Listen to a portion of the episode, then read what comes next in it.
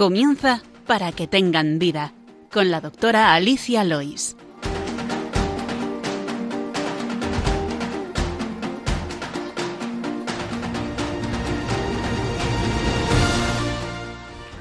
Muy buenos días, queridos oyentes de Radio María, y bienvenidos al programa Para que tengan vida. Hoy estoy felizmente acompañada otra vez de la doctora Leila Hernández. Buenos días, Leila. Gracias por venir. Buenos días, encantada otra vez de estar aquí. Leila, como yo, es médico de familia y hoy os proponemos un tema que nos dice Leila, muy interesante. Pues hoy proponemos hablar del cáncer colorectal o cáncer de colon, como lo conoce la población. Uno de los más importantes y frecuentes, por desgracia. Antes de entrar en materia, paso a resumir el programa de hoy.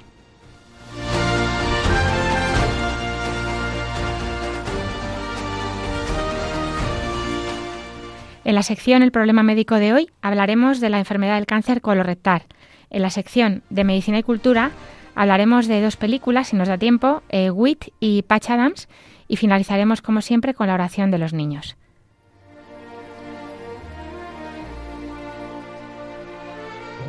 Les recordamos que tienen varias vías para contactar con nosotros. Pueden escribir sus preguntas al correo del programa, que es para que tengan vida arroba radiomaria.es. También esperamos sugerencias para otros temas. También pueden escribiros una carta a la dirección de Radio María, Paseo Lanceros 2, primera planta, 28024 de Madrid, y pedir una grabación del programa en el teléfono de atención al oyente de Radio María, el 91 822 8010. Pero lo más fácil es escuchar nuestros podcasts que están colgados en la sección de podcast y programas en la página web de Radio María. Ahora les invitamos a que continúen la sintonía de Radio María y empezamos.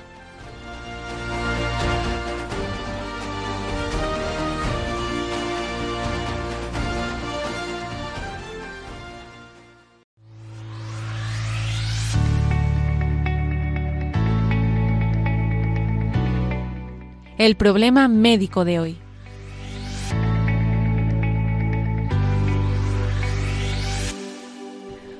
Pues como les decíamos, eh, vamos a hablar del cáncer colorectal o cáncer de colon, que es como se conoce generalmente. Eh, pues vamos a hablar de qué es, cómo se evalúa, cuándo, cuando se hacen pruebas complementarias que hay que realizar y el tratamiento. Lo primero para que ubicarnos es explicar qué es el colon. Es la parte final del intestino, lo que llamamos el intestino grueso, que es el tubo donde ya el alimento no se absorbe, sino que los restos que no se van a ser absorbidos se concentran para formar las heces. Si se absorbe agua de estas, eh, ahí, sí que se absorbe agua. Tiene varias partes, el colon ascendente, que sube por el lado derecho, el colon transverso, que está bajo el diafragma, y el colon descendente, que baja por el lado izquierdo hasta el sigma, que es eh, más ondulado y llega al recto eh, o parte final, y este al ano, que es la salida ya del tubo digestivo. Pero ante todo, ¿por qué hemos elegido este, este tema del cáncer de colon?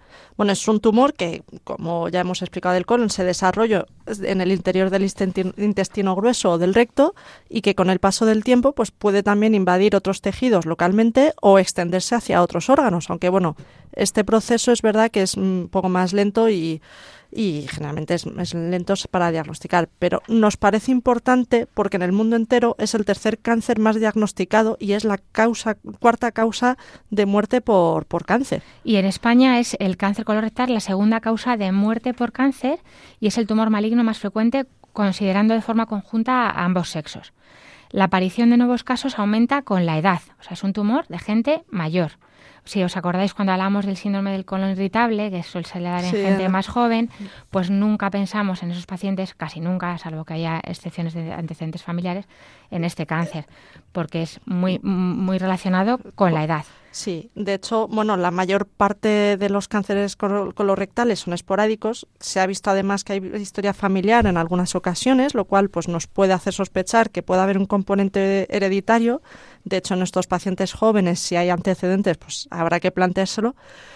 Mm, se han descubierto así algunas mutaciones, pero la gran mayoría lo son por la edad que se ven esos cánceres. Así es. Y de hecho hay mucho, hay algunos síndromes de cáncer colorectal hereditarios, como el síndrome de Lynch o los síndromes polipósipos adenomatosos o los síndromes polipósipos amartomatosos, que son un montón de nombres raros que decimos, o el del poliposis juvenil. Pero como estos síndromes tienen recomendaciones específicas para su diagnóstico, cribado y seguimiento, no nos vamos a centrar hoy en el programa en ellos. Si te parece, Leila, vamos a, comentar pues el cáncer colorectal general no relacionado con estos síndromes, cuáles son los factores de riesgo para desarrollar un cáncer de colorectal, cuáles son los que tenemos que tener en cuenta.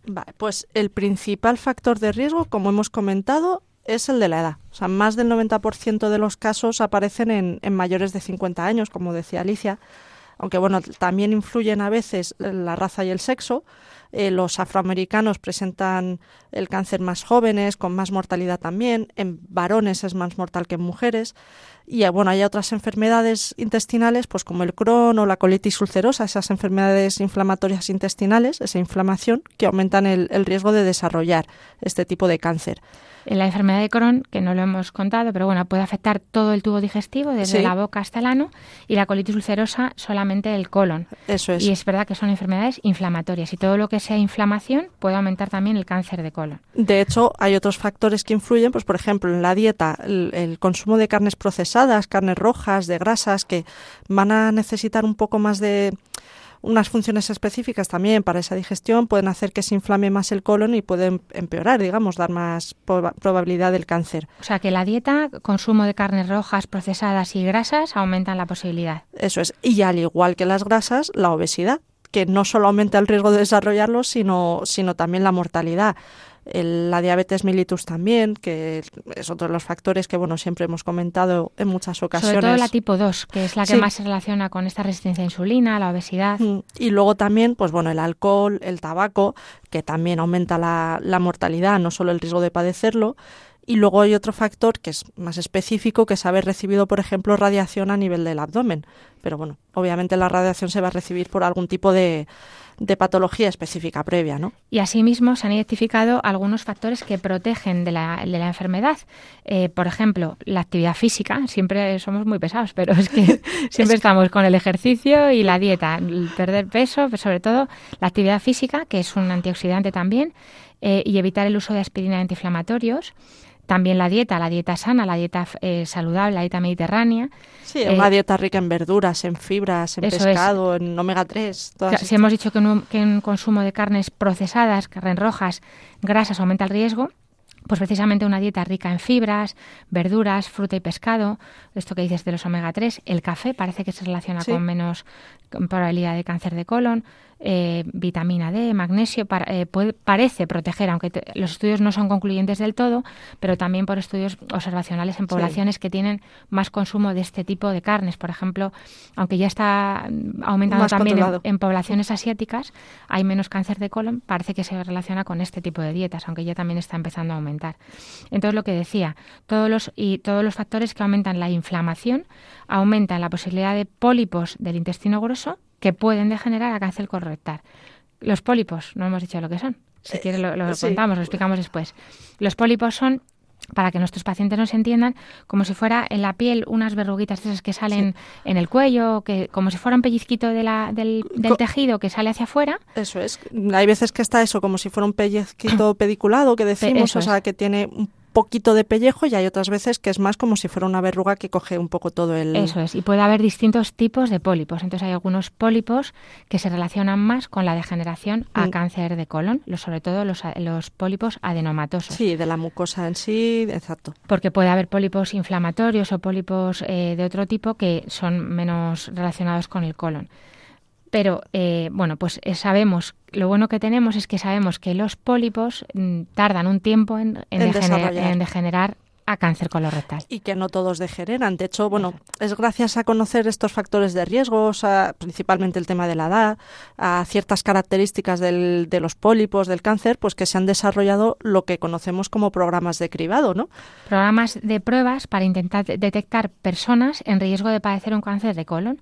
Es uno de los tumores, y por eso también hacemos el programa, porque esto es parte de nuestra, nuestro trabajo habitual, es uno de los tumores en los que conocemos su historia natural, natural y en el que podemos hacer una prevención, porque esto es muy importante, porque hay, hay otros que no se puede prever, ¿no? No se puede sí, cuando, cuando sabemos cómo va a evolucionar o cómo puede evolucionar es y cuando se conoce un poco cómo son esas circunstancias y qué pruebas podemos tener. Pues Mediante pruebas de cribado, mm. que deben ser, las pruebas de cribado deben ser baratas, accesibles a toda la población y sobre todo muy sensibles, es decir, que no nos dejen escapar prácticamente en ningún caso, aunque en medicina a veces se puede escapar alguno. Y sobre todo también que no tenga efectos secundarios importantes para, para el paciente. Si la prueba de cribado en este caso, eh, vamos a hablar ahora de la sangre oculta en las heces, es positiva, se ha de confirmar con otras pruebas más específicas que, va, que van a confirmar o no la presencia del cáncer.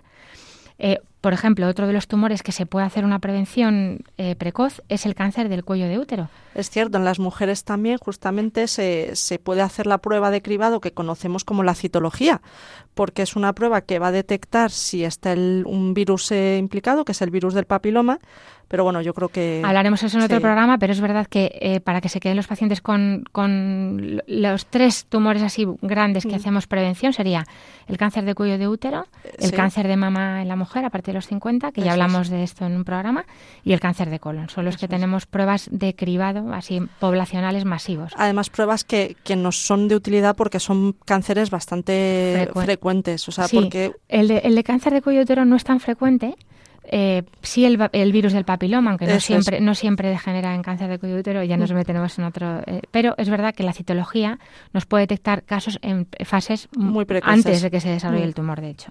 Bueno, pues esto ya lo hablaremos en otro programa. Pero vamos a, a la prueba de criba del cáncer de colon, que es la detección de sangre oculta en las heces, ¿vale? Esto es lo que hoy es muy importante que se queden los pacientes. Sí, porque lo, bueno, a lo mejor de hecho alguno de nuestros oyentes ha tenido que, que hacerse esperemos, esta prueba. Esperemos que se la hayan hecho, sí. Sí, porque bueno, se realiza a adultos entre 50 y 69 años. En, bueno, en algunos, Estamos hablando en España, claro. En España, sí. En otros países se, se hace un poco más tarde, pero en España eso, entre 50 y 69 años. No, de hecho en la Sociedad, la sociedad Americana de Gastroenterología creo que es a mm. partir de los 45. Cierto. Recomiendan ya, bueno, incluso colonoscopias, pero bueno, en, a nivel poblacional también hay que ver un poco los recursos y, y la, y, la, prevalencia del, del, tumor. Eso es, se hace en función de, de cuándo es más frecuente el, el, tumor y cuándo se puede coger justamente con tiempo suficiente para poder tratarlo. ¿no? Entonces, en España es eso, personas entre sanas cuyo único factor de riesgo, digamos, sea la edad. La edad, eso es. Entonces, no se coge en este caso, pues eso, a pacientes con síndromes familiares que comentábamos antes, ¿no? Estos van a ir por, por otras vías, ¿no? Eso es, eso, eso tendría que ir directamente al digestivo, al, al especialista en digestivo. Entonces, eh, se avisa normalmente por carta a los pacientes, eh, bueno, al menos en Madrid, en Aragón y en Andalucía, que, que, sepamos, me parece que también en Canarias, entre los 50 y 69 años, bueno, en casi todas las comunidades autónomas, y bueno, en Sudamérica también se hace así prácticamente porque son mm, merece la pena, o sea, el, esfuerzo de hacer un, un, un aviso poblacional para que la gente sepa, porque mucha gente no, no va al médico habitualmente, es gente sana, no tiene que ir por nada y entonces no, no ha ido. Bueno, pues se les avisa, mire, tiene disponible ya, puede acudir a su centro de salud para que le den un botecito para unas heces y se le hará una, una diagnóstico precoz del si hay, de bueno, pues para ver si hay sangre. ¿Por qué? Porque estos pólipos o estos pólipos heridas, que esta, inflamación que puede dar el mm. tumor puede, o sea, muchas veces lo que hace es que aunque un paciente no lo vea, sí que está eliminando poquito a poco sangre por, esa pequeña erosión que produce el pólipo o el tumor. Entonces se les dice que acudan a su centro de salud y esta prueba nada, simplemente es detectar si hay sangre en las heces. Es una prueba muy sencilla, además, porque recoger las heces en el propio domicilio, es decir, eh, uno en su casa, en la tranquilidad de su baño, recoge, hace un poquito de heces y es con un bastoncillo que restriega por ellas para eh, introducirlo en un líquido que se lleva después al centro de salud para detectar si hay sangre Eso en ellas. es, y simplemente si, si tienen 50 y de 50 a 60 a 70 años y nunca les han llamado para hacer esta prueba, vayan al centro de salud porque seguramente lo tengan como pendiente de hacer. Lo deberían, debería estar esa, esa prueba como, pues como el resto de las analíticas que el médico les pide, pues esa prueba queda como pendiente de, de hacerse, ¿no? Eso es. De hecho, bueno, hay otras zonas en las que también se realiza una colonoscopia cada 10 años, como Esto dices, pasa en, América, en América es lo que se suele hacer, pero bueno, es cierto que la prueba de la sangre oculta en heces es mucho menos invasiva, menos dañina, más fácil de hacer, menos molesta. Claro, sobre todo que no, no supone hacer una dieta en las horas, los días previos, ni hacer una purga de las heces en el intestino. Eso es. Porque, claro, la colonoscopia ahora hablaremos de ella tiene, tiene esos inconvenientes. Y además es que la sangre oculta en las heces, que decimos, tiene una gran fiabilidad, en el sentido que, lo que nos interesa, que haya pocos falsos negativos. Eso es. Eso es. Esta prueba que llamamos en medicina tiene un, un, alto, un valor predictivo negativo muy alto. Es decir, Cuando da negativo, eh, nos quedamos muy tranquilos de que no haya eh, lesiones. Eso es cuando da positivo puede ser por muchas razones, o sea, puede ser por hemorroides, puede ser por fisuras, puede ser por el propio cáncer de colon o una fase inicial, puede ser por pólipos, puede ser por muchísimas razones. Entonces, cuando es negativo nos quedamos bastante tranquilos, generalmente se volverá a incluir en el programa otra vez a los dos años, volverá a recibir una carta para volver a hacerse la prueba y en el caso de ser positivo, pues tendremos que hacer la otra prueba un poco más específica que ya es la colonoscopia. La colonoscopia. O sea, que esta prueba puede dar positivo en muchas circunstancias, hemorroides, pólipos benignos, una fisura, puede dar sangre en las heces, pero ante la duda se hace la colonoscopia. Y si es negativa, pues se le repite a los dos años. Eh, si hay alta sospecha de que aunque haya dado negativa, pues el, el médico considera que hay que hacer una, por ejemplo, eh, una anemia crónica este, que tiene este paciente, pues también se le, se le, a lo mejor se le busca. ¿no? También me gustaría añadir eh, que el uso de biomarcadores en sangre periférica, quiero hacerme los marcadores tumorales. que eso nos lo dicen a menudo, porque he oído que el CEA para el cáncer de colon. Claro, eso la verdad es que nosotros no lo usamos para vamos, no se usa para diagnóstico. No, no es útil para diagnóstico. De hecho, eso si en la colonoscopia, porque claro, lo que llamamos el gold estándar, que es lo de la colonoscopia, se, se hace si es positiva. Si el gold si la colonoscopia sale mm, un pólipo o algo se puede extraer, se realiza la biopsia y se valora justamente si es el cáncer y en ese caso sí que se tendrá que hacer el marcador tumoral, pero ya para un seguimiento a posteriori. Vale, pues visto el cribado que sería esta prueba de sangre oculta en heces y, por supuesto la colonoscopia, vamos ahora con los síntomas y el diagnóstico.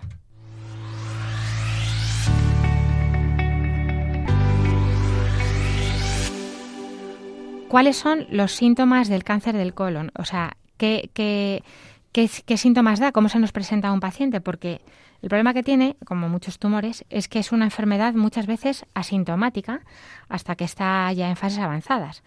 Además, en muchas ocasiones los, los, síntomas no son específicos de la enfermedad, sino de tumores grandes o de enfermedades extensas. Por ejemplo, eh, nos tenemos que fijar en cambios en el hábito intestinal, dolor abdominal, pérdida de peso.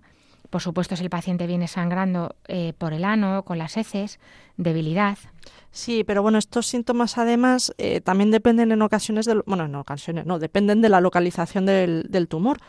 Entonces, cuando, cuando está el colon eh, más al final, sobre todo, se va a notar más ese sangrado y cuando es en las fases iniciales, generalmente esa sangre se ve menos, pero puede haber esa pérdida en las anemias. Sí, en, el colon derecho, que decíamos el colon ascendente, es más, más elástico, suele haber menos síntomas de obstrucción. Eso es. Eh, ahí suele haber más síntomas de sangrado crónico y puede haber por ejemplo, el paciente que venga con debilidad, con anemia. Con cansancio, Con cansancio, y al hacer una analítica vemos que tiene anemia, pues bueno, si es una mujer en edad fértil, la, anemia pensamos más en la menstruación, pero por ejemplo, una persona ya menopáusica o un varón. Porque además eso, como decíamos, es más en edades más avanzadas. Exacto, pues ya en un varón tenemos que pensar en que puede ser un, un cáncer de ahí.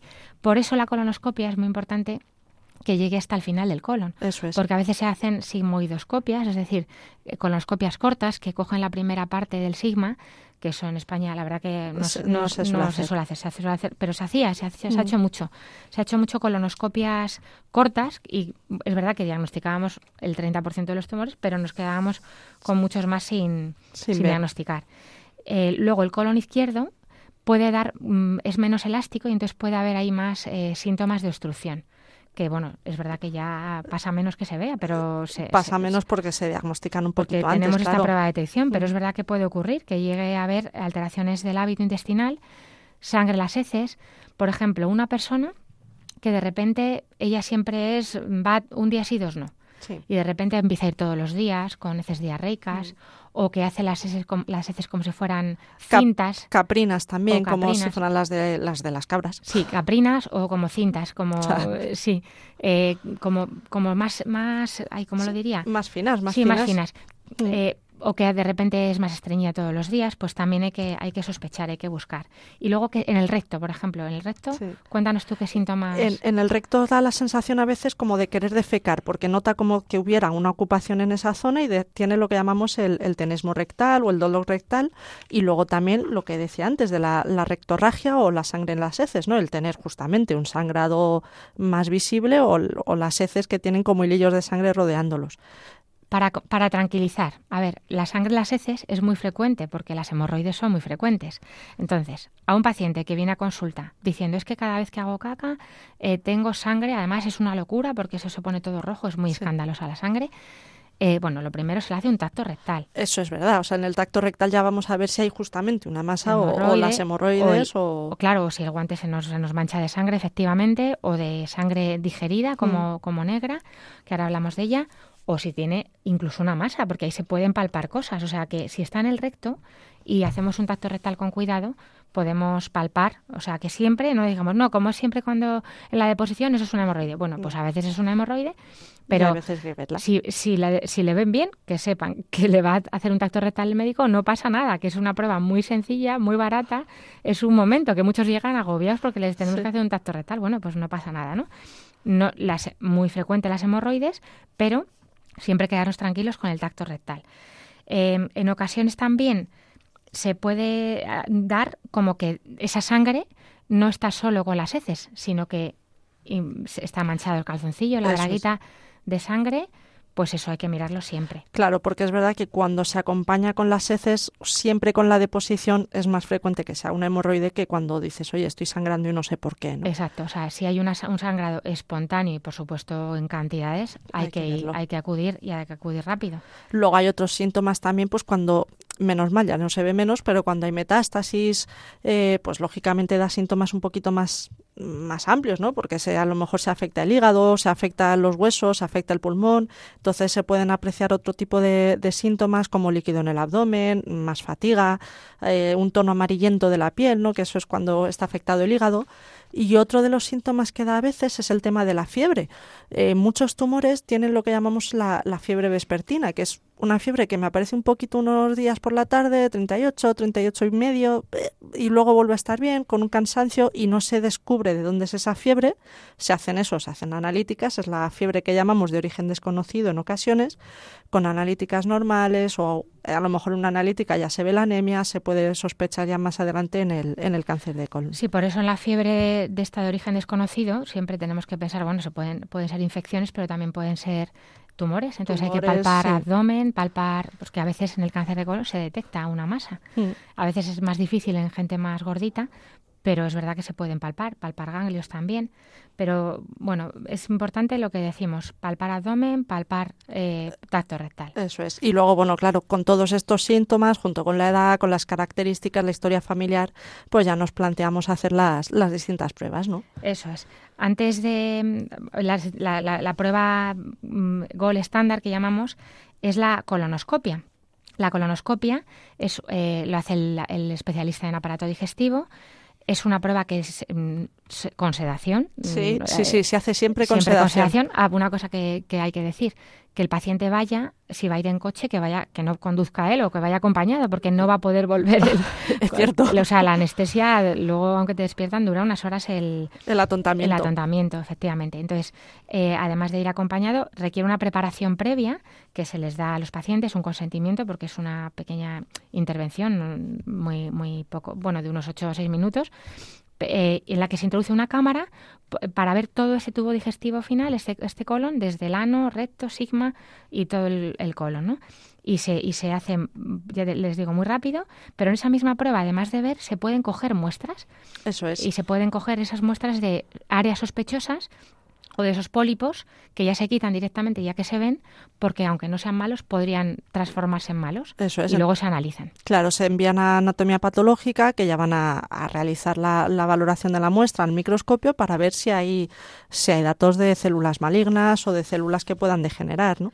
Por eso hay que hacer una buena preparación. Cuéntanos si quieres la preparación, que tanto de a los pacientes. La, preparación yo creo que es lo peor de la colonoscopia, la preparación y, y el post. Pero la preparación son al menos tres días en los que ya con una dieta específica, con una dieta en la que nos vamos a quedar al final únicamente con líquidos, o sea, evitando... Sin fibra. Sin fibra, exacto. Solo, y luego el último día es agua con los sobres. O sea, vamos, mm, unos sobres relaxantes y son sobres que obligan a estar en el baño. Entonces, cuando la prueba, además, recuerdo que cuando la prueba es por la mañana, eh, antes de las 3 de la mañana, es que tienes que estar todas las sobres y estar toda la noche exacto en el baño.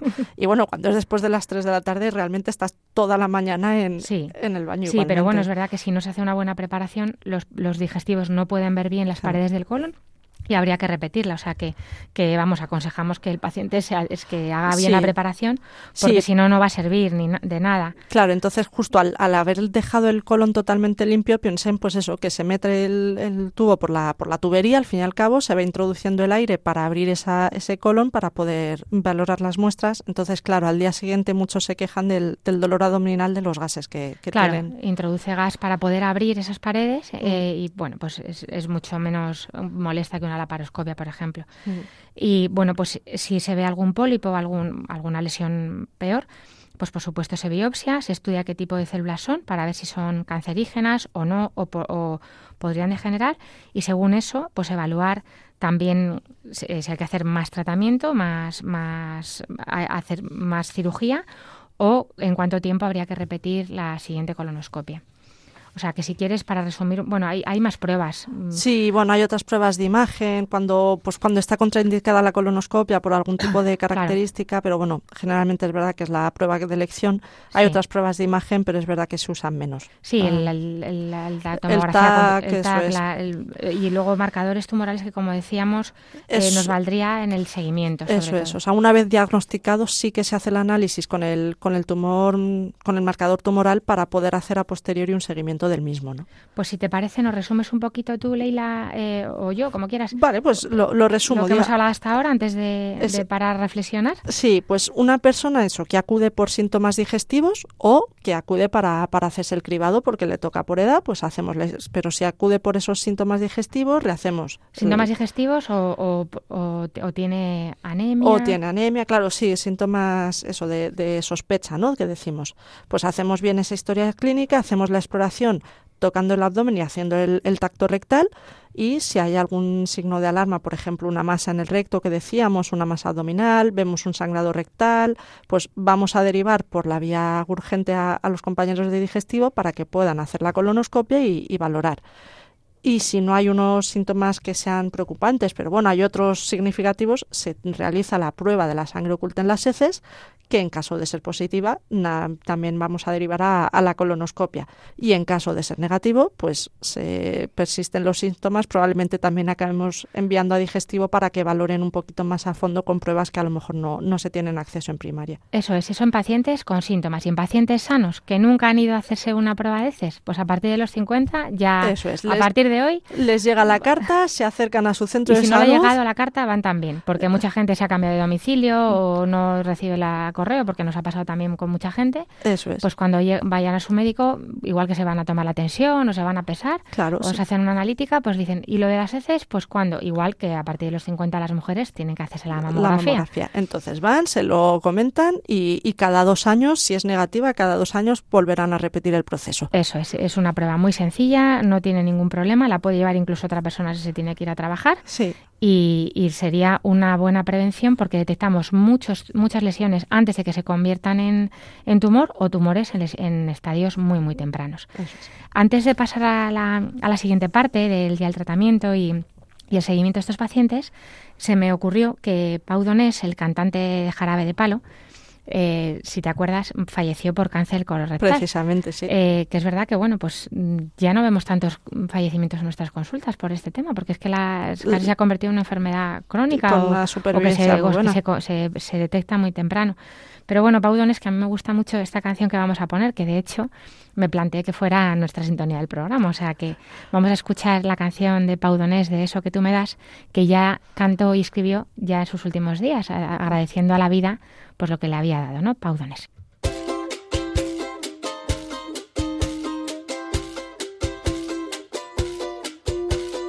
Eso que tú me das es mucho más de lo que pido. Todo lo que me das es lo que necesito.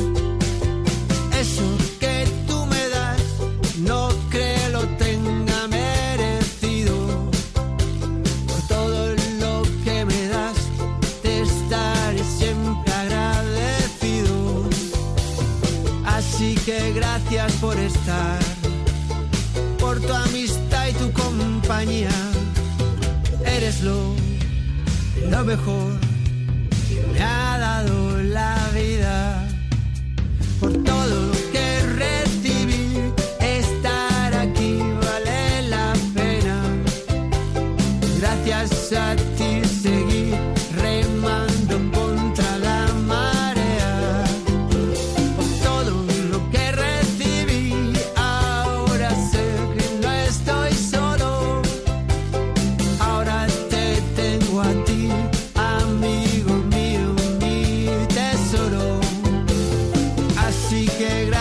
por estar, por tu amistad y tu compañía. Eres lo, lo mejor que me ha dado la vida.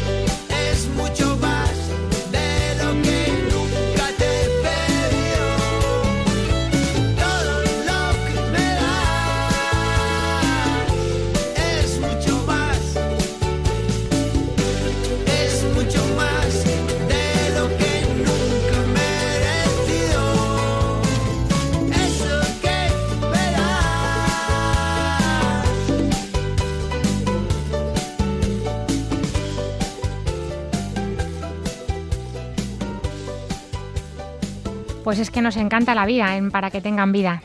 Igual que casi todos los programas de Radio María. El otro día oía uno que era en torno a la vida, que también me encantó. La verdad es que es una maravilla la vida. Y hay que dar siempre gracias. Gracias a Dios y gracias a la vida. Y hoy hablando en el programa Para que tengan vida del cáncer colorectal con la doctora Leila Hernández. Hemos hablado de los factores de riesgo de esta enfermedad, de los síntomas, la clínica que suele dar y cómo lo diagnosticamos. Y ahora vamos a hacer un poquito, eh, bueno, ¿qué se hace cuando se diagnostica? Vale, pues lo primero es ver en, en qué fase está el cáncer, no es lo que se denomina el, el estadiaje. Cuando invade las capas del intestino o si incluso ha sobrepasado estas capas, pues se hace lo que llamamos siguiendo un sistema, que es el que llamamos TNM, que es común en todos los cánceres. T, T de tumor, Eso es, para simplificarlo, T de tumor, N es la invasión de los, de los ganglios linfáticos y M es cuando hay metástasis, Metástasis. ¿no? a, a distancia. O sea, la N a nivel regional y la M ya es en, en metástasis a distancia. Entonces, el conjunto de estas tres cosas es lo que nos da el estadio del cáncer y, bueno, junto con la histología, ¿no? Que es lo que, la, lo que llamamos la arquitectura de las células, ¿no? la anatomía patológica, lo que ve el patólogo en el, labo- en el laboratorio, el microscopio de las células. Pues con ello vamos a tener un pronóstico, unos posibles tratamientos u otros y, y, bueno, de igual manera también estos datos que tienen valor pronóstico, como por ejemplo la presencia de enfermedad después de cirugía o, o la concentración preoperatoria que decíamos justamente de ese marcador tumoral,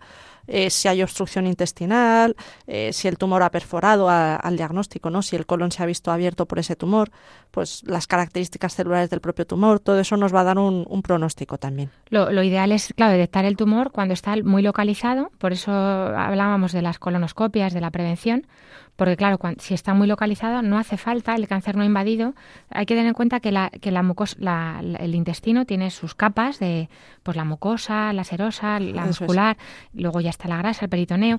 Entonces, si ha invadido cuanta menos capa, por eso siempre es quitar el pólipo cuando está empezando, para que no llegue a, a ocupar capas de, de debajo y ya luego irse al torrente sanguíneo y a otros órganos.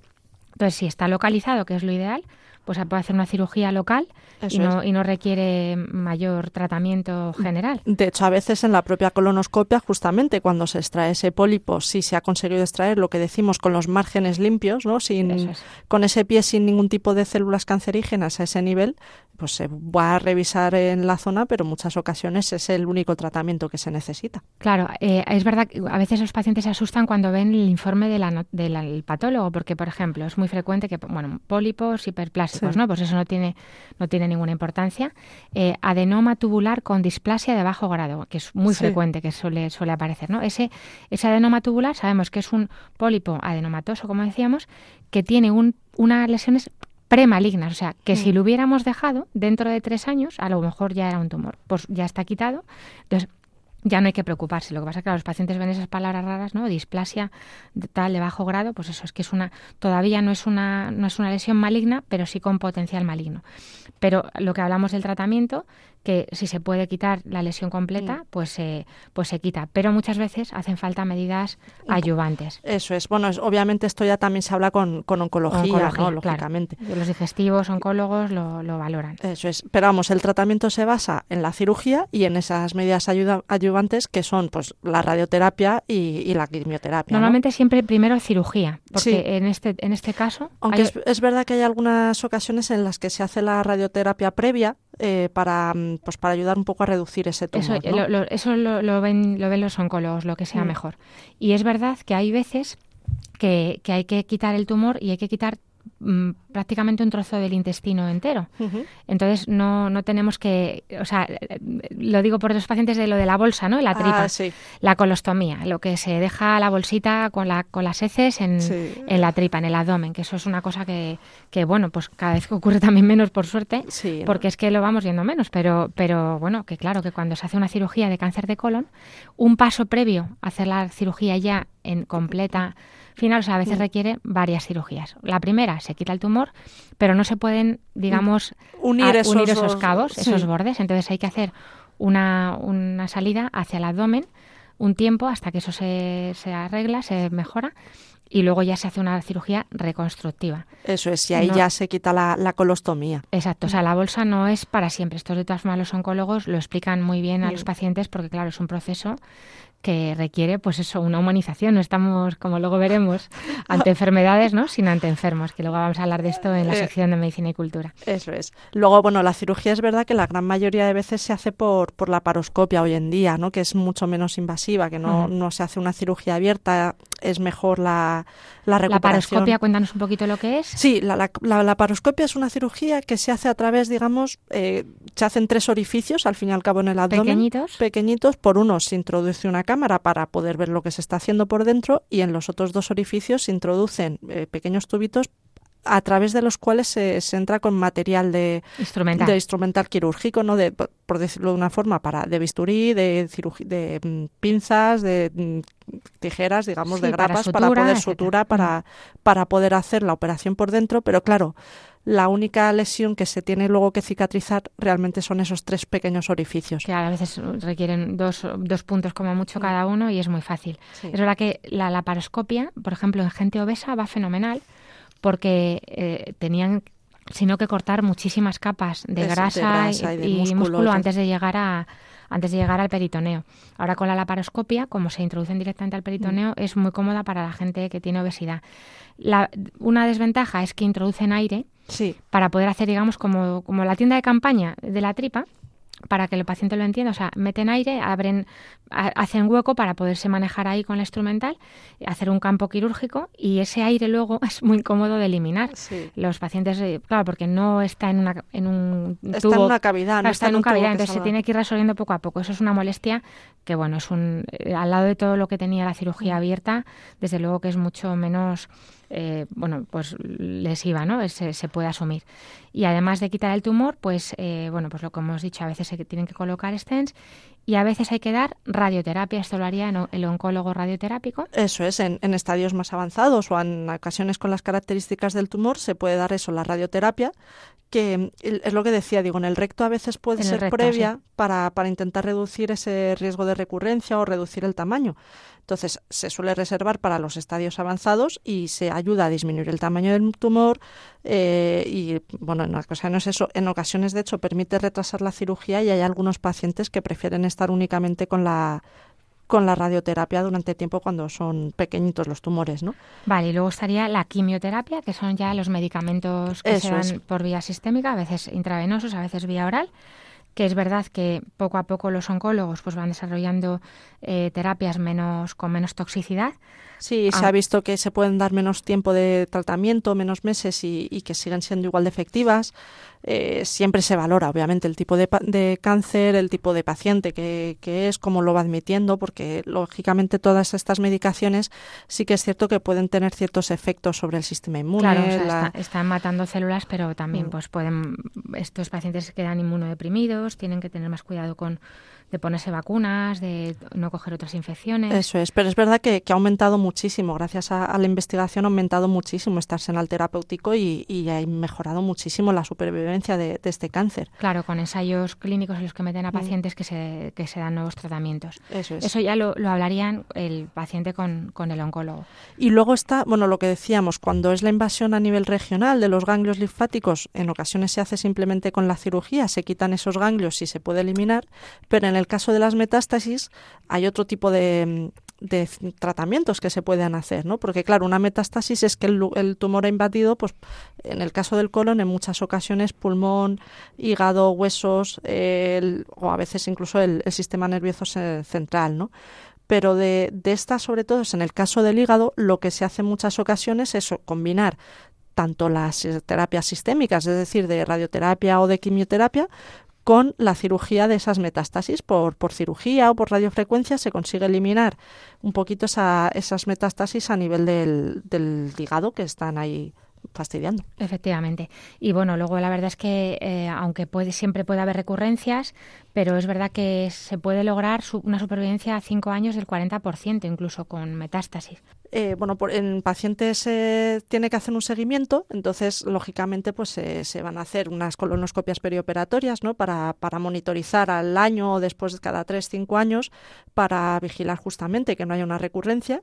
Y luego también se tiene que hacer el, el seguimiento clínico, ¿no? Con los análisis, con, con valorando cómo está el paciente, determinando precisamente ese marcador tumoral, ahí ya para el seguimiento sí que se hace y luego también a veces con, con radiografías o con tags para, para ver que no haya ninguna zona de metástasis en, fuera del colon, ¿no? Una cosa importante que nos, que nos les preocupa mucho a los pacientes eh, son sus hijos, ¿no? Cuando Sí. mi madre tuvo un cáncer colorectal eh, a, a los tantos años, ¿no?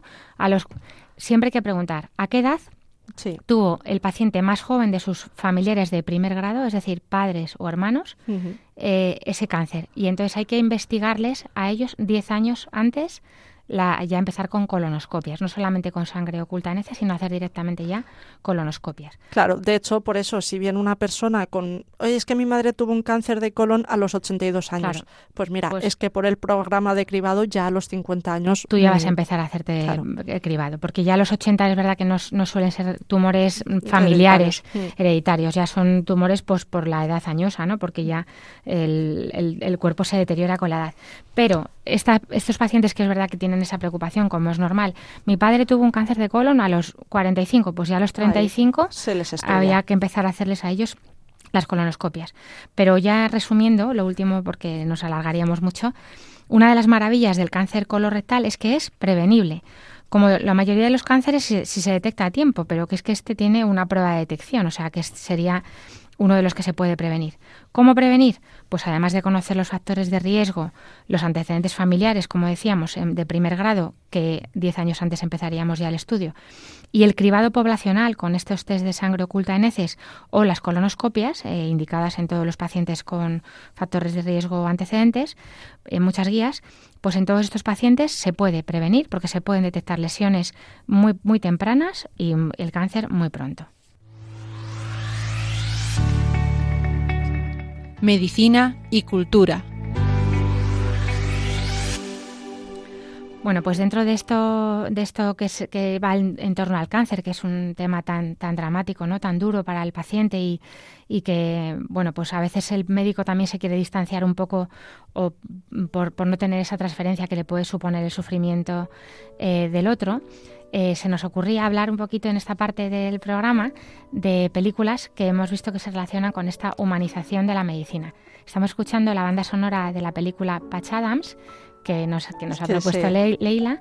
eh, y mientras hablamos de esto, ¿por, por qué nos propones esto para, para hoy, Leila? Pues principalmente por, por el cambio, digamos, de- del trato al paciente, ¿no? Lo que se ha visto a lo largo de la, de la vida, la humanización de, de ese paciente, lo que decías antes. Tratamos personas, no, no enfermedades, no, no números, no diagnósticos, ¿no? Entonces, ah, quería hablar de dos películas. Wit, que es una película, bueno, inglesa, titulada en español Amar la vida, de hecho. Eh, es una película que está basada en una obra de sí, teatro. se escribe W-I-T y, Eso y se puede ver en internet porque yo el otro día la encontré, está entera en internet. En internet, gratis Sí, y en español. Gratis y en español, sí. Sí, entonces, bueno, es verdad que es una película que está basada en un, en un drama, una obra de teatro dramática, que fue ganadora del Pulitzer, de hecho, escrita por Margaret Edson. Entonces, puede ser a veces un poquito, un poquito lenta, un poquito densa, ¿no? Porque Sí, es, hay pocos es- es dura, personajes. sí, sí. Pero bueno, está protagonizada por Emma Thompson, que es una actriz soberbia.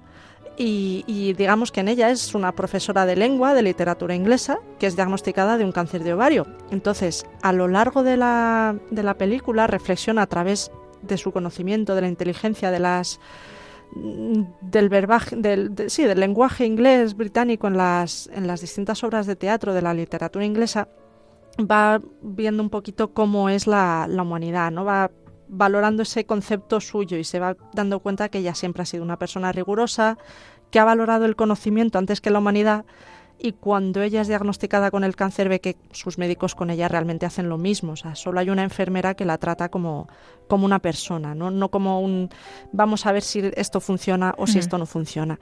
Entonces se da cuenta de, de que merece más tratarse a un- unos a otros como personas que como simples diagnósticos, ¿no? Wait, esa sería la primera propuesta de Leila y la Eso es. segunda es. esta que oímos la música de Que- Patch Adams. que es Patch Adams, que es un, un peliculón con, con Robin Williams, otro actor también cómico impresionante, y está basado en la, en la historia de Hunter Adams, que, que es una persona real.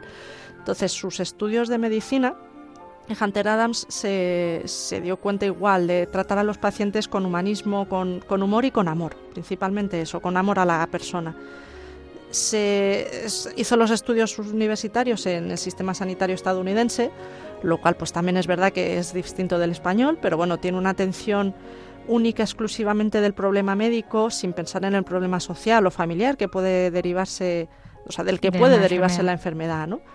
Y sobre todo tiene la relevancia del dinero sobre la humanidad misma. O sea, hay un- una escena en la película en que, que una mujer tiene que valorar si, si hacer un tratamiento a su hija y, y para ello le cuesta dinero. Entonces Ujú. es como, dejo morir a mi hija, mm, me endeudo no sé cómo para, para tratarlo y, y no puedo estar con mi hija en sus momentos finales porque no tengo dinero para acompañarla, es, es bastante duro, ¿no?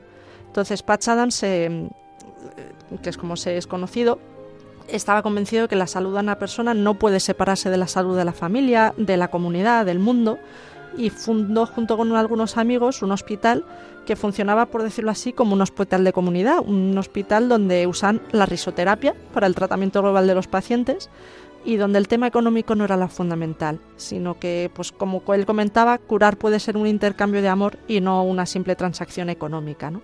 Entonces esta película pues también nos hace reflexionar solo no solo a los médicos cuando tenemos delante un paciente, sino a todos y cada uno en, en cómo nos podemos aproximar al otro, ¿no? Con compasión, con amor o solo por el interés que me aportan. Sí, yo rescataba algunas frases de Patch Adams de la película que dice, eh, la muerte no es un enemigo, si vamos a luchar contra alguna enfermedad, Hagámoslo contra la peor de todas, la indiferencia.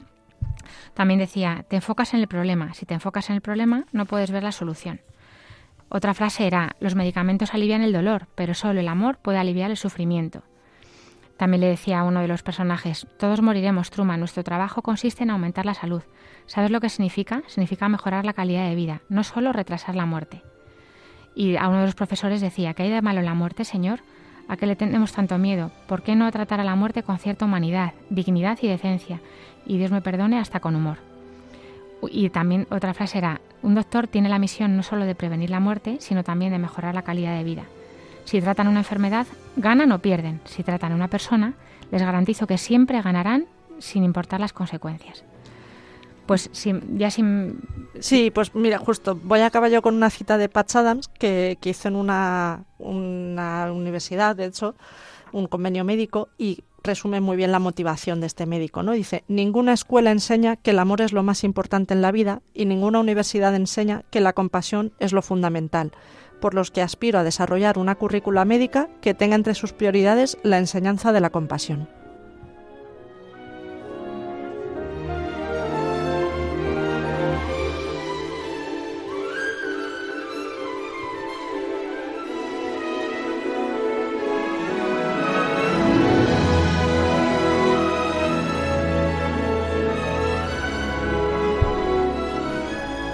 Acabamos ya eh, como con lo que más nos gusta. Nos va a dejar José Luis un poquito la música, gracias. Acabamos como siempre ya con la oración de los niños. Hoy nos la mandan la- las hermanas Ángela, que tiene nueve años, Belén de seis y Almudena de cuatro. Su hermana Inés, pues es que está en la cuna todavía y no, no participa, pero estas cuatro hermanas nos mandan la oración de hoy. Muchas gracias, chicas. Buenas noches, Jesús. Te pedimos por los enfermos, especialmente por Teresa y Patricia. También te pedimos por los matrimonios que lo están pasando mal. Por los bebés que están en el cielo. Por las familias que nos quieren, nos protegen y nos cuidan. Y por mi abuela, que este fin de semana es su cumpleaños y cumple 83 años. Y para que siga viviendo mucho más. Un beso. Adiós. Adiós. Adiós. Otro beso para vosotras, chicas. Muchísimas gracias. Nos unimos a vuestra oración por todas las abuelas, por todos los bebés, por todos los enfermos, también por Jorge Guti, que desde aquí te mando un beso muy fuerte, y por Radio María, que ha cumplido 24 años, estamos de celebración, y por todos los oyentes y bienhechores. Gracias aquí, hasta, aquí llegamos, queridos oyentes. Eh, nos despedimos, no sin antes recordarles que pueden escribirnos sus preguntas al correo del programa, que es para que tengan vida, arroba, arroba radiomaria.es. No somos, no somos, nos podemos equivocar en muchas cosas, también pueden escribirnos pues, sus, sus críticas y que estamos dispuestos a corregir si hace falta, que seguro que en algo nos hemos equivocado. También nos pueden escribir a Paseo Lanceros 2 una carta si quieren, en la primera planta 28024 de Madrid. Y como siempre, escuchar nuestros programas que están en el podcast de Radio María y mandárselo a sus amigos, a sus conocidos, que está en la sección de podcast y programas de la página web de Radio María, que es www.radiomaria.es. Ahí acceden a todos los programas, entre ellos a este que es Para que tengan vida. Eh, ya nos despedimos, eh, nos vemos de nuevo en dos semanas, eh, si Dios quiere.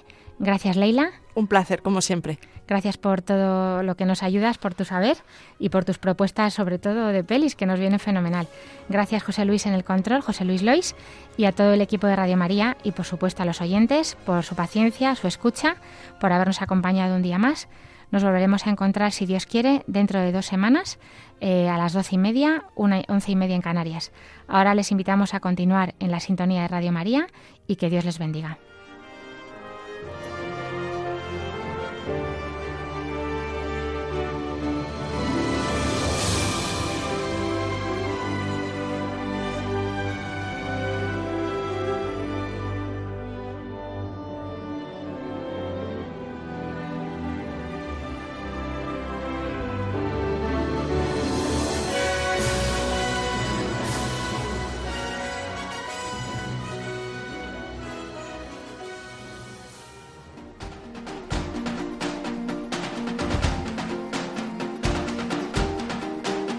Así concluye Para que tengan vida con la doctora Alicia Lois.